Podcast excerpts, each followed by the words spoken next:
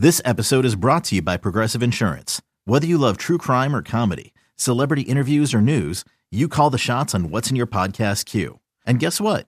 Now you can call them on your auto insurance too with the Name Your Price tool from Progressive. It works just the way it sounds. You tell Progressive how much you want to pay for car insurance, and they'll show you coverage options that fit your budget. Get your quote today at progressive.com to join the over 28 million drivers who trust Progressive. Progressive Casualty Insurance Company and Affiliates. Price and coverage match limited by state law. Another day is here, and you're ready for it. What to wear? Check. Breakfast, lunch, and dinner? Check. Planning for what's next and how to save for it? That's where Bank of America can help. For your financial to dos, Bank of America has experts ready to help get you closer to your goals. Get started at one of our local financial centers or 24-7 in our mobile banking app. Find a location near you at bankofamerica.com slash talk to us. What would you like the power to do? Mobile banking requires downloading the app and is only available for select devices. Message and data rates may apply. Bank of America and a member FDIC. Jewelry isn't a gift you give just once. It's a way to remind your loved one of a beautiful moment every time they see it. Blue Nile can help you find the gift that says how you feel and says it beautifully with expert guidance and a wide assortment of jewelry of the highest quality at the best price. Go to BlueNile.com and experience the convenience of shopping Blue Nile, the original online jeweler since 1999. That's BlueNile.com to find the perfect jewelry gift for any occasion. BlueNile.com. This, this is It's Always Game Day in Cincinnati with Lindsay Patterson and Mike Santagata.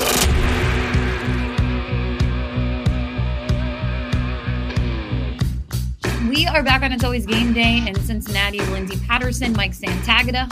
Mike, what's up? Oh, Victory Tuesday. Uh, well, Wednesday if you're listening to the pod, but Victory Tuesday, sort of. Uh, for me, still. Um, I'm still home. I, have had to travel like the past three weeks for the YouTube watchers. They know the other ones probably don't.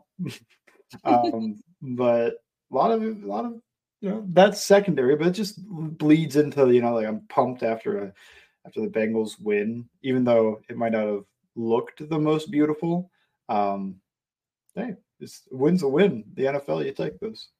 100%. We're going to start with the offense because the defense, I feel like there is plenty of good to talk about. Offensively, look, I just want to say this at first. It really was coming down to the wire. I'm going to be completely honest with you. About two and a half to three hours before the game, I still didn't have a clue. I'm like, is Joe going? What's going to happen? I know some of the players said they really didn't know until maybe a couple hours before kickoff. And Joe had his mindset of hmm, Sundays when he felt pretty good to go out there. Gutsy performance for Joe to go out there. Even hearing Aaron, Aaron Rodgers talk about it today. Look, he's probably going to be dealing with pain while he's out there, but thinking about dropping to 0 and 3 was in Joe Burrow's mind. He went out there. He didn't look like the Joe we know. And I feel like maybe the offense kind of finally got it going again in the second half. But overall, uh, what did you think about Joe Burrow getting out there again? Uh, it, so rewatching the first half, I thought on TV he was worse than he was. I don't think they had a lot open down the field it wasn't just him turning things down. It felt like, man, Rams doing a good job protecting deep. So he's taking the short stuff, taking taking the short stuff, taking the short stuff. It's working okay. You get more sprays, more misses than you're used to with Burrow in this calf injury right now. There's no mobility. That one rollout, he looked like like 2014 Peyton Manning style of just kind of like a little jog. He's going. I felt like right before the half, similar to last week, he kind of got more comfortable and it felt like it loosened up for him. He felt more in rhythm. And that didn't last as well as it did last week. I thought last week that happened and then he was just kind of like almost normal Burrow. Almost not fully there, mm. but you know, it was a pretty good performance the second half of that of that Ravens game. And this one, I thought it was up and down, but it did feel a lot less constrained in the second half. They were able to actually work the ball beyond 10 yards because that was the biggest issue in the first half was there was, I think, one throw before that last drive. I think there was one throw over 10 yards and it was like an 11 yard pass. So then you hit the seam ball of Tanner Hudson and you got some stuff cooking that way. You threw a couple go balls to T. Higgins that didn't go that way. Uh, one on him, one on Burrow but it just felt more open and that the offense was able to breathe. I don't think, man, what percentage do you think you'd put him at right now? 65, 70. Yeah, I was at like 60. In the first half, it felt like almost 40. I was like, man, and when I was watching TV, I think when I was watching the All 22, it felt more like 50, 60. But when I was watching TV, I was like, why is he out there? Because like if you can't drive the ball, and there was one deep shot, and when you see the end zone view of it, you can kind of see him really uncomfortable. He doesn't just put his right foot in the ground and drive off of it and fire the ball down the left sideline. He kind of steps off the foot immediately. He's putting all his weight on his front foot and trying to throw it. That was why I think that ball the chase sailed on him, went out of bounds. It's tough right now. He's gutting something out, and it's not easy. It's um, it clearly has a big effect on him. It so far, at least since the reaggravation, I, I'm at no point did I think like, oh, we're almost at you know, we're almost at what Burrow normally is. Like this to me was like 60% of what Burrow normally is. And that's probably still better than what the backup's going to give you. But it's, man, you hope it, it gets better, progressively better over the next couple weeks. And you're not trying to deal with 60 to 70 to maybe 80% Burrow when you're in the second half of the season. That I think could be a concern because the defense was awesome. Are they going to be awesome every week? They have the 49ers and Bills back to back. I mean, those are two games that you're probably going to want your offense to play well, even if the defense is playing well. Yeah, and we'll stay with Burrow right now. Um, I, I agree with you. I you know, to be determined on what he looks like, what what he how he's feeling today. They get back to practice tomorrow, and um, I still have a feeling they're going to go limited with Joe a lot at practice, just pretty much the next four to six weeks. Um, I think mm-hmm. it's smart. You need to manage him, and he's your franchise quarterback. Of course, reps are extremely important for Joe Burrow, but I think right now is you just manage the injury throughout the week, and then Joe Joe goes out there, and hopefully every single day, every single week, he's feeling a little bit better. I think the biggest thing from that game, and I know a lot of people are like, ah, it was kind of ugly on the offensive side, is Joe said in his post game interview that he didn't have any setbacks. And I think that's encouraging because obviously you watch the last few minutes of the Ravens game and he had his setback. So you you want that going forward if he's going to manage this. And I just think it's tough. And as you mentioned, you go back and you watch the all 22, maybe looks just a percentage better than what we really saw out there and it really felt like the offense in the second half they they settled down, they were managing the game.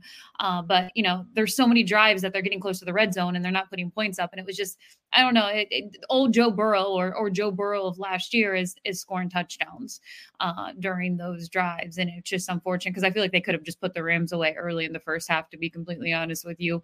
Um, and we'll get to the defense in just a moment. But I think a lot, there's some criticism out there. And I think people are 60 40 on it because a lot of people are saying, yeah, you need to manage Joe. Why in the world is he throwing the ball so much? And then you get the other crowd that says, well, I kind of understand what Zac Taylor was doing. What, what did you take away from it? Their run game right now just doesn't sustain drives, and I think part of it is that they're not using, they're not really using the tight end. I kind of expected going into this game that Drew Sample would be the main tight end, and I don't think that's how it played out. I think that they liked having Hudson out there. They liked getting uh, Wilcox out there. So without Irv, it wasn't just Drew Sample, but in my mind, he's not, not he's not even like that that great. But Drew Sample is the one guy that can block his tail off um, in that tight end room. And I kind of thought, well, if you're going to protect Burrow, you're probably going to put Sample in there and just try to grind teams. They didn't really do that. They wanted to run some RPOs. They wanted to motion a whole bunch, try to, you know, move the defense that way, doing everything they can. And then if Hudson or Wilcox or whoever can give you a little bit of a block, great. But they don't have those guys that are real grinders at tight end other than Drew Sample. So trying to get the play the both sides of it, um, I don't think Hudson and Wilcox are able to sustain a rushing offense down the field. I think Drew Sample might be able to. And it's really difficult when you have five offensive linemen as your real run blockers and nobody to give them some secondary support. Um, the wide receivers are not really they're not really the you know they're they're great receivers. They're not there to dig out safeties. Uh, sometimes Boyd will be able to or Higgins, but for the most part, they don't really ask those guys to do it. And they're not great at it. I think they RPO them because of that. They say, look, these aren't the best blockers. And why would we want these great blocking receivers? Let's just have them run routes and that'll draw defenders. And I think for the most part, they're pretty right on that. Uh, but their run game is built as of now to kind of be a body blows type of run game, to take hits off the quarterback, to keep them on schedule. It's not built to let's hand the ball off 12 out of our 17 plays on this drive and just grind down the clock. Let's work our way down the field. It's just it's not how they really built this offense. Um, they had a chance if they wanted to to go for any tight end, and they went for a guy that's six foot two, 240 pounds. And he's an okay, he's a good blocker in space, but he's not an inline guy. So the space thing only works so much, especially because the backs aren't the most explosive backs. Even if Mix is playing well, he's more of a great before the line of scrimmage, can run people over and find the tough yards than he is a guy that's going to give him the ball in space and watch him, you know, make a guy miss and sprint 70 yards type of like Miami Dolphins, San Francisco 49ers before McCaffrey type back, where it's just like speed demon. Let's give him the ball in space and just let him go. Uh, it's not so much Mixon. I think his good quality showed up on his touchdown run, and he was a good player all game. I think he's actually been probably the most consistent and best player on this offense but he's still not a guy that really can generate explosive plays in the run game. Their success rate in the run game with Mixon, not even counting Trayveon Williams, who had a 0% success rate, although I don't think he played terribly or anything. I believe it was 25%. I'm going to double check it, uh, but I believe it was 25%. And that's just not. That's not really something that you can sustain for a long period of time. You can't run the ball down a team's throat when only 25% of your plays are getting you closer getting you an optimal position on the next down. So their success rate with is 26% and it was on early downs 22% so that's in the 12th percentile across the entire nfl so it's not ideal i think they've had a good running success rate before yesterday but that was when they were more threatened by burrow's arm and they weren't in this game so much we're going to get to the good stuff soon. I promise everyone. This is an exciting one because they got their first win of the season. But there's one more thing I do want to talk about because it felt like last week the confidence level was up for T. Higgins, but I was really surprised with the drops by him in this game. And and they happen. Some wide receivers will have off games, but it really felt like this could have been a kind of balanced on in your wide receiver room. And it was just unfortunate. Yeah, uh, these happen. I mean, you don't want them to happen ever. Uh, the first ball that hit his hands and he didn't catch was high. So do you put that on him or not? I don't know. The second one, I believe, was the time he went over the middle of the field. It looked to me when I watched it like he was almost a little bit surprised the ball was getting thrown to him. Not that he should have been, but um, he's kind of like, "Oh shoot, I got to catch this." Uh, and I believe the third one was the curl route that just hit him in the hands and he dropped again. So two of those just stone cold drops. You can't have those. One of them high throw, he just couldn't bring in. You think he should? I I think he should be able to bring that down, but I could see somebody not charting that as a drop or whatever. Uh, it's tough, but it's another one of those like, what's the narrative on T Higgins' game if Witherspoon doesn't fall down on that pass and Higgins able to jump up, catch it, and score the touchdown. I mean, are we then going like, yeah, there was some rough stuff in there, but look at that catch and like this is why he's here. And now it's kind of like whatever about. I'm sure everybody has some joke or whatever they're saying about it, but you know, it's like he didn't have a great game, and some people start looking at it like, is it the contract? And I don't really think so. I just, I just think. Either I think with the wide with wide receivers, these type of games sometimes just creep up uh, for whatever reason. It seemed like a concentration issue more than anything. As long as it doesn't bleed into the coming weeks, I don't think I don't think I'm concerned about it. I could see him having a bounce back game against the Titans, like we saw last year when he had to step up when Ja'Marr Chase was out in regular season. Uh, going to Ja'Marr Chase, it really felt like it was going to be a Ja'Marr Chase game just with how the week was going. We heard from Ja'Marr Chase, we heard from Brian Callahan. They actually had conversations together in the meeting room, um, and you knew he was going to get involved. And even Joe Burrow said, I was going to give it to my guy. I was going to give it to my guy. And it really felt uh, like Ja'Marr Chase from, from rookie year, from last year, w- was just back. And it was really fun to watch. Yeah. Uh, so a couple fun thing. I thought Ja'Marr Chase was awesome in this game, and the Rams tried at times to take him away. Uh, they didn't sell out entirely to do it, but there's one rep where he beats the corner and then shakes the corner and then beats him again. He beats him inside on the release and beats him outside on the route, but he's also double covered on it for them. Basically, with what they do to double guys in zone is to play cloud, which is basically cover two, corner rolled up, and the safety over the top. They did that on that play, and he was able to beat the corner and get in front of the safety and still get open enough to have the ball thrown to him and make the catch. I was look anytime a wide receiver is going to beat cloud covers, it's awesome. That's that's uh, high level stuff. So they tried to take him away and they weren't able to do it. They got the ball to chase early. I think it was one of those you can hear the talk about how like, oh, Chase hasn't been involved enough. Chase hasn't done, done this. It's just like we're gonna get Chase involved in this game. Um, I do. Those route charts to me are just the funniest. Like, where are you? What I know they're so back. They've been back every week, but they're almost like Rorschach tests to me, where it's just like I, I don't know. I don't 100% know what we're supposed to look at, and you kind of just see what you want to see in this. Like Chase had a good game. Now I'm going to look at this route chart. Yeah, that's a good route chart. And then Chase is a bad game. Ah, that's so basic. Keep in mind that these are only the targeted routes. So Burrow has to throw him the ball on this because I thought he worked some of the stuff that they used this week before, and Burrow just didn't target him. I do think there was new stuff in there. I think they used him better than before. I think before this week, it was kind of fine usage, almost more decoy than anything, but they were still trying to get him the ball. Um, this week it was more like we're going to get this guy the ball and let him work. And credit to him, he also played better. I think you could somewhat criticize him in week two for not playing up to the standard you expect of Ja'Marr Chase. And this week it was, yeah, he looked like a top five elite wide receiver. He, he looked like he was in the Justin Jefferson type of conversation with the way he was playing. And I'm not sure he made that same case the last two weeks, especially week two.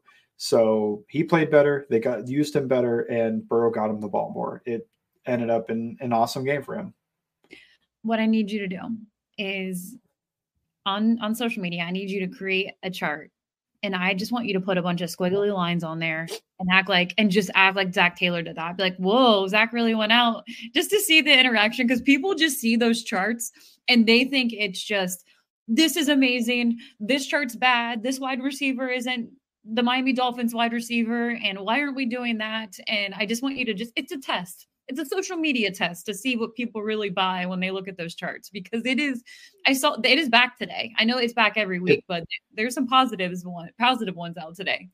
It's also not just a, a Bengals fan thing because mm-hmm. I saw somewhere else that somebody did a running back one and I looked at that and I was like, you know, like the running back decides a lot of these, like, you know, he's making reads and making those cuts. It's not like the coach went, no, only up the middle this week type of thing. Yep. Like, that's what the read told him to do. They might be running the same plays. This is a terrible chart, but hey, whatever.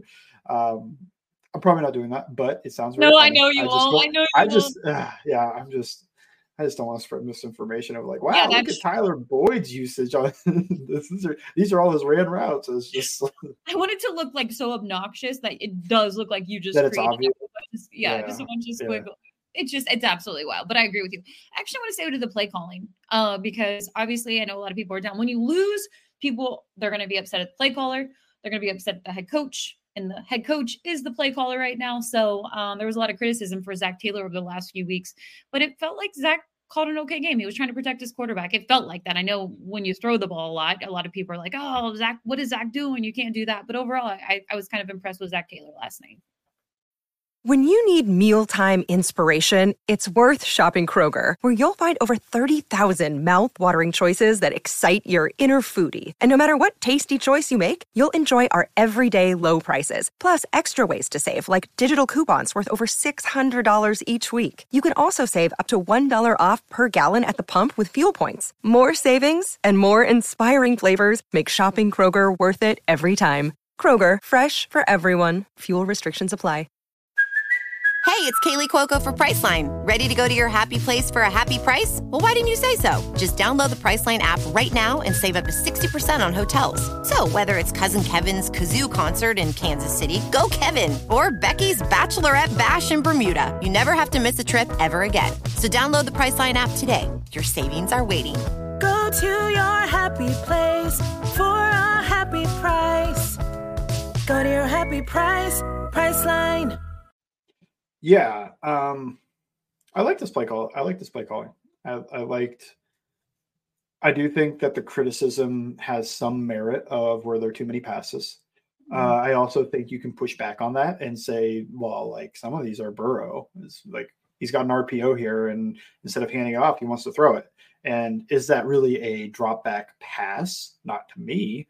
Um, maybe it is to some people because you're going to push off of the calf. But I just think like those plays to me are just kind of extensions of the running game. You'd have a low chance of being hit, and they should be quick, mostly arm throws. Like you don't really have to drive a lot of these. They're like four, five, six yard throws. Thinking of some of those short things to Ja'Marr Chase, and there was one to Tyler Boyd and the throw to Charlie Jones, all looked like RPOs to me, where he just didn't hand it off and made the toss I think he's reading a player on that, but I'm not 100% sure on some of them. Um, to go with that, Joe is has a lot of control at the line of scrimmage because he's a smart dude, and they want him to be in control. Uh, they allow him to make checks, to make audibles, to kill plays, and you usually get two play calls when you go from the huddle to the line of scrimmage, and then it's you know power right, kill or can or whatever they say uh, which means we're not doing that play.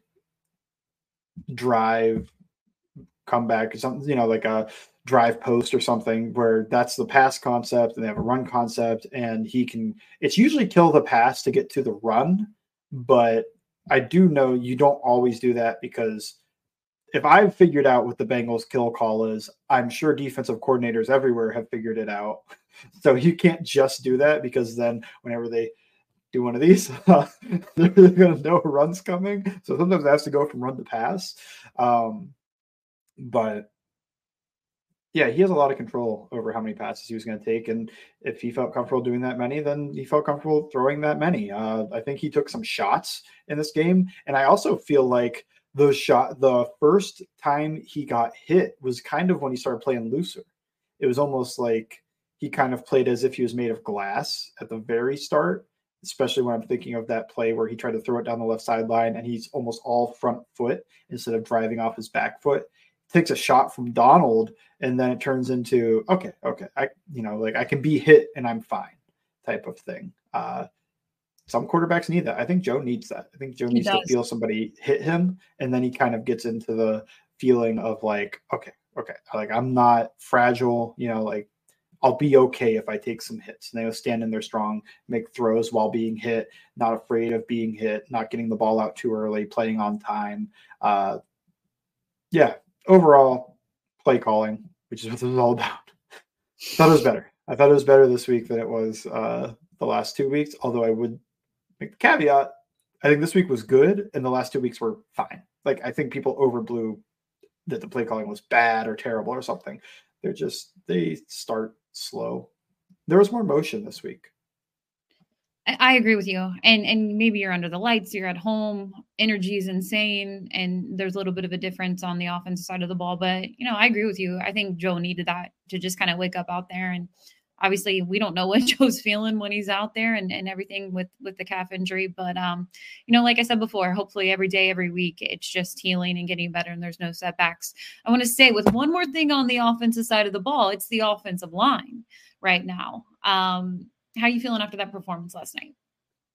Tackles did great. I think, especially, I think Jonah Williams pitched a shutout, which awesome for him. He didn't have the greatest first two weeks. I th- didn't think he was the weak link, and I know we're going to talk about who I think that is because they all definitely know. look like it this week. Uh, but I even think thought the last two weeks he wasn't the best, but he was adequate. Um, this week I thought he was good, especially in the pass protection department. Orlando Brown still good, although he had one pressure and it was an infamous one because he kind of ran back into Burrow and then Burrow ended up with the making a rolling left and kind of making a little I think he threw it out of bounds, but then he kind of like reached down and massaged the calf type of thing. It was like, did Orlando Brown just hurt Joe Burrow? It's like, well, no, but uh, you know, you want him to hold up a little bit better. I will say the offensive line had a huge test. I think this was a very difficult game for them because Really? I don't think it's so much the opponent. Obviously, Aaron Donald, like that's its own thing, and that's mostly on the interior that's dealing with it. Because of the tackles, Burrow's not mobile, and he wasn't moving well in the pocket. It felt like a lot of kind of little tiptoes and backing up rather than being able to slide, move up, two hands on the ball, fire it. None of that really. It was just little little tiptoes trying to buy a tiny bit of time by moving backwards type of things. He didn't feel like he was moving well within the pocket. He wasn't mobile, and the Rams knew that. So you've got a sitting duck quarterback, and you're going to throw the ball 51 times, even if those are a lot of RPOs and quick game.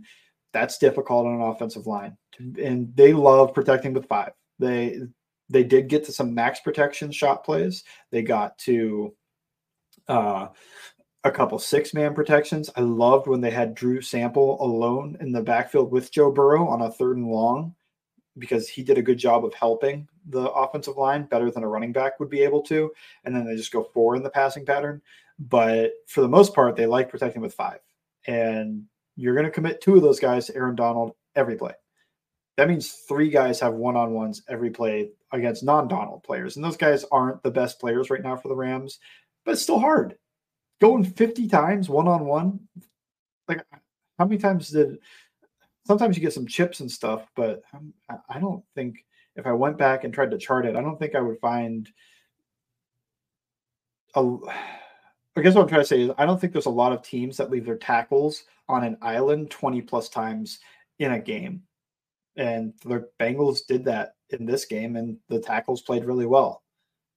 Now I assume we should get to the interior, which we should get to the interior right now. And and like I said before, I said in the off season, you you want to see better out of Cordell Volson going into year two. I wasn't trying to criticize him. I hope that he can be a winner. People because- came after you for it.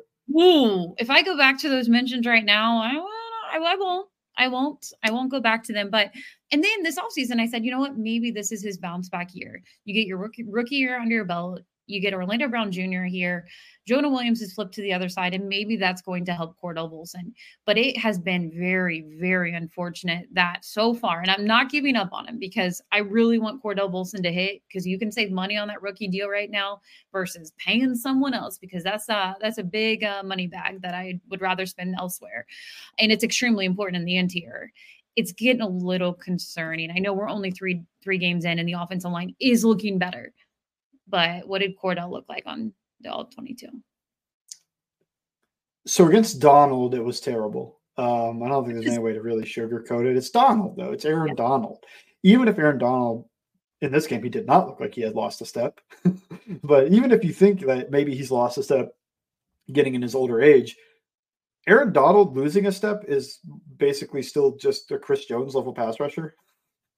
you know, like he was so good that losing one step just puts him with mortals. Like he was above them in a tier of his own. Um, I think that when it was more normal guys, not Donald pass rushers, it wasn't perfect, but it was fine. And if that's what you're getting, is that good enough? I don't know. Um, because you got Jeffrey Simmons next week, and it feels like everybody has a dude. Like any team you look at has a guy that you have to worry about at least a little bit in pass protection. Even if it's an Odafe Oweh for the Ravens, it's a guy you got to look at and go like, okay, well that guy could, you know, throw a wrench into this offensive game plan. Obviously, with the 49ers and some of those teams, you get like three guys. The Steelers, you get like two, three guys that you have to really be worried about. Um, you need to be able to hold up better than Volson did against Donald. I think there's some gray area on this conversation where some people just see the zero rating and think he was terrible, and some people see, okay, it was Aaron Donald, like relax. And I feel like I'm in between the two where, yes, it was Aaron Donald that caused such a bad performance from him, but you have to be able to hold up long enough for the center to help you. I think that was the biggest issue I had with his performance was he got beat so quickly in this game that there was no time for Karras to come help. Whenever you watch Donald go against Cappa and he has to slide, you'll see Cappa hold up better. And some of it is not enough patience from Volson. Some of it's some issues technically that he's had his whole career uh, two years, basically, well, one and a quarter years so far. He's had some hand issues. He opens up a little bit too much. And a guy like Donald's going to take advantage of that. He's been in the league a long time and he's an elite, elite player. Sometimes that term gets thrown around, but you know, hey, this is a first ballot Hall of Fame, maybe the best defensive player, probably the best defensive player of the generation. I don't know, JJ Watt in this generation. I feel like he's the only competitor for it.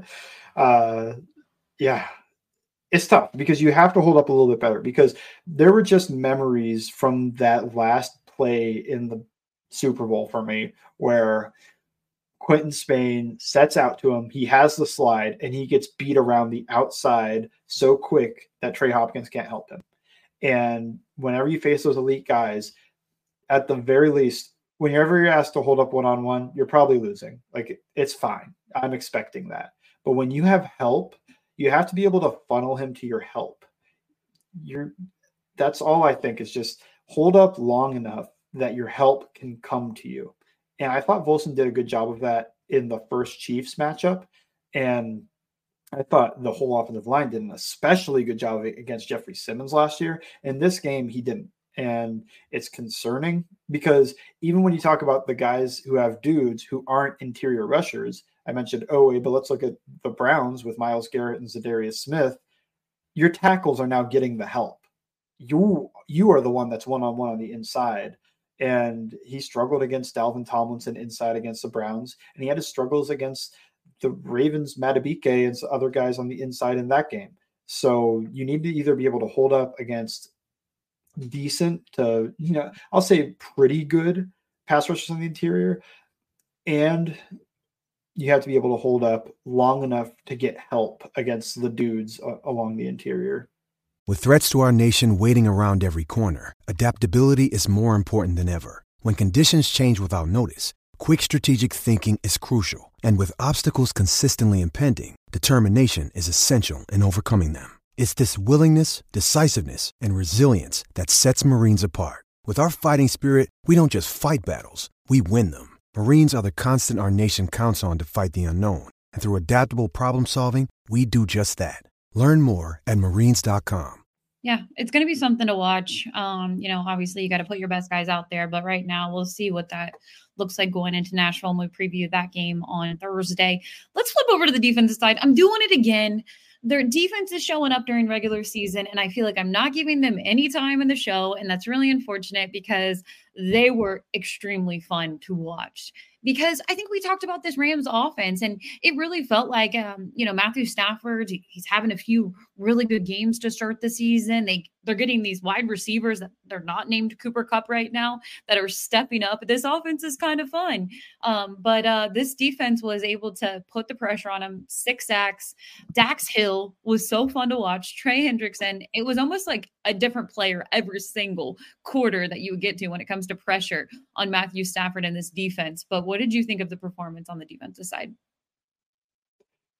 It was awesome. Uh, they alleviated some concerns, and I had a lot of concerns because the first drive went terrible for them. Uh, but then they turned it around. It felt like the Rams were just kind of flying, you know, hot knife through butter. I, I tweeted. Uh, but then there was a DJ Reader sack on a good coverage play from everybody else, but DJ Reader got the sack, and part of that sack came from Logan Wilson, who had an incredible bounce back game. I thought he was only because Trey Hendrickson was fully blacked out nonsense. Uh, did he not have the best game? But I thought he was probably the second best defender in this game. He picks Reader's guy who's then able to come over the top and get that sack on Stafford. And then you get an errant throw and another one. And now they're kicking a field goal. And also credit to Nick Scott for being able to make that stop on Tutu Atwell. Now, was it the cleanest stop? No. And if it's a guy who weighs more than 150 pounds, does he step out of bounds? Maybe not, but he was able to come over the top and make that play. And I think he said it in training camp. It was like no yards never scored points or something like that. True, you know, like he stopped a touchdown on that play. And then they were able to have a goal line stand. And that felt like such a shift from what we've had from the Bengals so far this year. I think to go with all of that, you have Trey Hendrickson, especially after their starter went out at left tackle, just a dominant performance. It should have been what three and a half sacks, but instead one gets wiped away by close face mask penalty. um, you know, we're going to talk about the validity of it. Uh, I think it was there if they wanted to throw it. I think it mm-hmm. also probably could have stayed in the pocket. um, tough, uh, but just every single play, it felt like he was just hitting Stafford nonstop. I think this was one of Lou's better called games. It felt like he made an adjustment early from trying to sit back and kind of see what's happening. He started bringing some pressure. And then from the pressure, he started bringing some creepers too, which are when you send four guys, one defensive lineman drops out, and one corner comes. So you still have a four man rush, but it's not the just the four guys in front of you. Um, both of Matt Stafford's picks came off of two high creepers rolling from a single high look. Although I think the second one, he knew what was happening. It was just Mike Hilton making an incredible tip. The first one, I don't think he did a great job of knowing what was happening. So that was a credit to Lou for kind of confusing him and getting him to throw that ball. And Logan Wilson made an incredible play on that one as well to flip his hips and get underneath the route. Uh, I thought. I thought Dax Hill showed a lot of promise in this. I also think I, th- I think there is a little bit of he was still a young guy in coverage. Uh, mm-hmm. there were two plays that he isn't going to take full responsibility. It's not like he was man to man against a guy, and that's why it was a deep ball. So there was the play that everybody got on Nick Scott for the deep ball on the right side they're in, I believe it was cover three. It was single high for sure. And I think it was cover three. Scott matches that route, but Hill got moved by Stafford's eyes. So now Scott doesn't have help over the top when he probably should. And he's trying to recover and he's not able to recover and make the play. So it then ends up being a big gain for the Rams. But you charge a little bit of that to Dax Hill. Um, just because he got moved and wasn't in the spot that he needed to be in. And then the deep ball right before the end of the game, where Chidobe Awuzie is sinking as a cover two, and Dax Hill's playing over the top on that side. The inside receiver, number two, he already broke off. So Dax Hill should be working to get back over top of number one, and he's not doing that enough.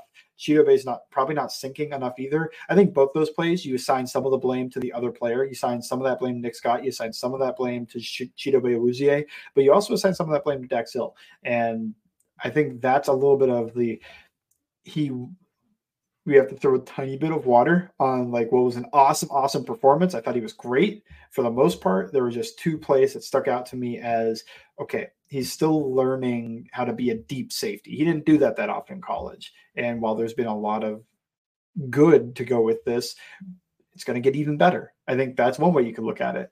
Um, overall, though, I, I think almost all of the defense played a great game in this. And hey, shout out uh, Myles Murphy on the yes. t-, t on the TE stunt, freed up Sam Hubbard to get a sack. Uh, also, man, there's a lot of guys that played well. It was. Sam, yeah, I think Sam Hubbard had a good game. I think BJ Hill did a pretty good job. I think DJ Reader was DJ Reader in this game. Uh, Annie came away with a sack. So most of the defense I was happy with, and it makes sense. I mean, the Rams' offense was bad. Uh, they did a great job against the Rams' offense. Um, they the Rams offense was worse than the Bengals offense in this game. And I give a lot of that credit to the Bengals defense and what they were able to do. And this Rams offense was good before this week. They were scoring against the 49ers. They blew out the Seahawks. I don't know if it was always that sustainable, um, but they did it against high level competition, and the Bengals weren't playing that well going into this game. So I thought the Rams offense had the upper hand, and they didn't. And I don't think we should just go, oh, you know, it's the Rams. Like, who's the number one guy? Puka Nacua type of thing. Because, like, yeah, that was true last week when they put up whatever on the 49ers. They scored 20 well, something. I'm gonna look it. Matthew Stafford over two games, over 600 yards. You know, like he, he's yeah. he's been legit over the last two games coming off an injury. And I, I do. I think this was going to be a good Rams offense. And that's what scared me a little bit because we did have concerns about the defense. It didn't look like the same old defense against the Baltimore Ravens because if they get one stop, the Cincinnati Bengals, and I know Joe Burrow threw the interception in the second half, but they have a chance to, to win that game against the Baltimore Ravens. It's really unfortunate. I wasn't I wasn't impressed with the defensive side of the ball, but uh, this one you could just name several players that stepped up on the defensive side and Myles Murphy. I know it wasn't a huge impact, but I said it before the game. There are people criticizing that pick still. You have to be patient. You have to be patient with his reps and his rotation. He's going to be useful, a positive for this defense in his rookie year. We just can't, we got to hold off on our expectations as this guy is going to win rookie of the year or what, you know, look at the other teams. Look what this rookie's being, uh, is able to do on their defense or their offense. Just, just be patient. Yeah. Um, a few things. I mean, there was, there was a lot with that. It felt like in the preseason, everybody just already got their takeoff. Like, ah, he sucks. And it's like, that's the preseason. Who cares? He's a guy that needs time. He's not a guy that's going to show you in the preseason, like, yeah, I should have been a top five pick. If he pans out, which I, I have been one of Myles Murphy's bigger supporters because I am with what the consensus was on him in the draft that he was probably a first round talent. Uh, if he pans out, it's going to be in two years probably. That's when you're going to see, oh, this guy could be a star. And I don't think there were a lot of guys that had that opportunity. Whereas right now, he's not going to be a star. He's going to be a role player, and that's mm-hmm. okay. I think he's shown flash. Uh, he flashed last week with the pressure against Mekari, and this week in what is nine or so snaps, he was able to free up Sam Hubbard for a sack. He didn't even pass rush on all those snaps. I know that he dropped into coverage on one of them, and they weren't all passing plays. So I want him to take more snaps because I want him to give Hendrickson and Hubbard more breathers because they're playing too much. They're still playing too much. They played too many snaps in this game. Ossai, I think, only played three snaps in this game. It feels like they just aren't, whether it's Hubbard and Hendrickson or the staff, it feels like they don't want to move to the young guys yet. It feels like they're just kind of like letting Hubbard and Hendrickson do what they always do. And part of the excitement with having all these this young talent was maybe this means that those guys will finally be well rested and healthy for the long stretch. Um, haven't seen that and I want to see Murphy, Sample, Ossai take those reps away a little bit. Not that those guys should be playing anywhere under like 60%, but like 60% is fine. And I think that would be enough. That's what Reader usually plays. Maybe you keep him at 65, 70%. But right now, I think they're over 80% of the snaps. And that's not ideal because they've both broken down over the course of a year, the past two years. Yeah, and they've played through injuries, um, and you don't want to deal with that. You want to be, be, smart about the reps. I think the Joseph Ossai, personally, right now, I still think it's they're just going to slowly put him back in there. Um, you know, he's coming off; it's his first regular season game of the season. He's coming off the injury, so maybe they're going to manage that as pretty light for the next few weeks and then maybe that'll change when it comes to his reps but i agree with you i mean you have these younger guys out here give some of the vets a, a, break. You don't need you need them in December. You need them in late November. And um, if they're out there 100% of the time, that isn't helpful for your defense in the future. But um, but overall, I agree with you. What a great bounce back game. Uh, we'll, we'll hit on one more thing and, and wrap up this podcast episode of the reaction to the first win. Uh, Logan Wilson, you mentioned. Did you feel like he had the best defensive performance on the defensive side? I think Henderson might have been better, but it's certainly possible. I think you could go either way on that. They were both incredible in this game. Um, whether you value Hendrickson's consistent pressure against what was a backup left tackle, and then well, it was the backup left tackle. I don't think Alaric Jackson's really played at backup level, so I'd say like an okay starter and a backup left tackle more, or do you value Wilson's game-changing interceptions more? His It- interceptions, man, he's going to lead the team in interceptions.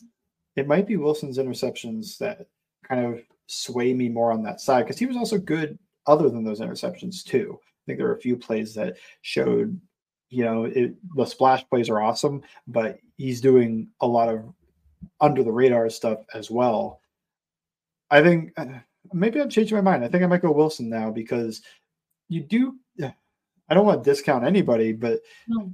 you discount Anderson's game just like uh, when you're comparing him against another guy that was that good, you, you just kind of go like, it wasn't the starter for most of the game. You know, like it was the backup. Now he treated that backup like he was a backup, and Hendrickson was an all pro. And that's what I've wanted to see. Um, so I, I don't want to discredit almost at all. I think he was awesome. I think Hendrickson was a big reason why the defense worked. I think Wilson changed the game with both interceptions Mhm. those just felt like they took away so much from the Rams and also put the Bengals in a position to succeed. So I'll go Wilson had the best game, Henderson the second best. Although I just really want to say that they both were at the same level of game changing defenders. They had a good week of practice, and it was a difference maker going into this game. And, and like like we mentioned, I, I don't want people to look at it and be like, oh, it was an ugly win. It was this. It was that. The defense was fun. You had a quarterback. Your franchise quarterback is is just going out there and giving it all he can while he's not 100% right now. And we don't know when he's going to be 100%. So overall, for me personally, um, a win is a win. You get back in the win column and you're right where you were this time last year, besides the 100% of Joe Burrow right now. And that's just what you can build. You can only control what you can week by week. You want to go 1 to 0 every week and they were able to do it at home. You hit the road, you you face a, a Titans team where they've had their number for the last few years. We'll see what that looks like in Nashville. But what do you have up on all Bengals right now? I don't have anything yet. Um, I hope that there's something up by the time people are listening. But man, Monday night games are tough. Oh yeah. Did just happen. yeah. Uh, so I mean, like I, I had to work my real job and then come home and try to grind through the tape real quick and then get on podcasts. It's just like, whew. I hate these shortened weeks for you know trying to produce any content. I'm hoping I have something up by the people are listening by the time people are listening, but no promises. It could be a later article. Um, while your lights keep going in and out. My uh, light, my light is telling me that we got to wrap up this podcast. Uh, but yes, make sure you check it out. Mike works really hard. Monday Night Football, quick turnaround, and they look forward to facing the Titans. As my uh, light is, if you're watching this on YouTube right now, you would notice that it is going in and out, just telling us, "Hey, okay, wrap it up. You did your reaction pod." Make sure you follow Mike Bengals underscore Sands. You can follow me at Ellen Diaz Patterson, and thank you for listening too. It's always game day in Cincinnati.